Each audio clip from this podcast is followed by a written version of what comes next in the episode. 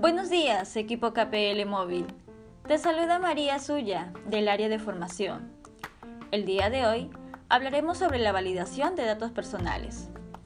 Sabemos después que hayas conducido al cliente a que te acepte el cambio de plan Mi Movistar, debemos validar todos los datos que te pide la ficha, los cuales son tres que detallo a continuación. Número 1. Nombre y apellidos completos. Número 2. DNI o carnet de extranjería. Número 3. Correo electrónico si es que cuenta con ello. Recuerda que es el mismo titular quien te brinda todos sus datos personales, para que así puedas realizar una adecuada venta y pases a leer el contrato tal cual te indica la ficha sin omitir ninguna glosa.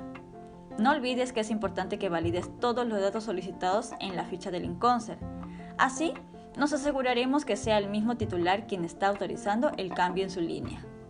Muy bien equipo, sigue las indicaciones para que puedas realizar una adecuada gestión. Que tengas una excelente semana.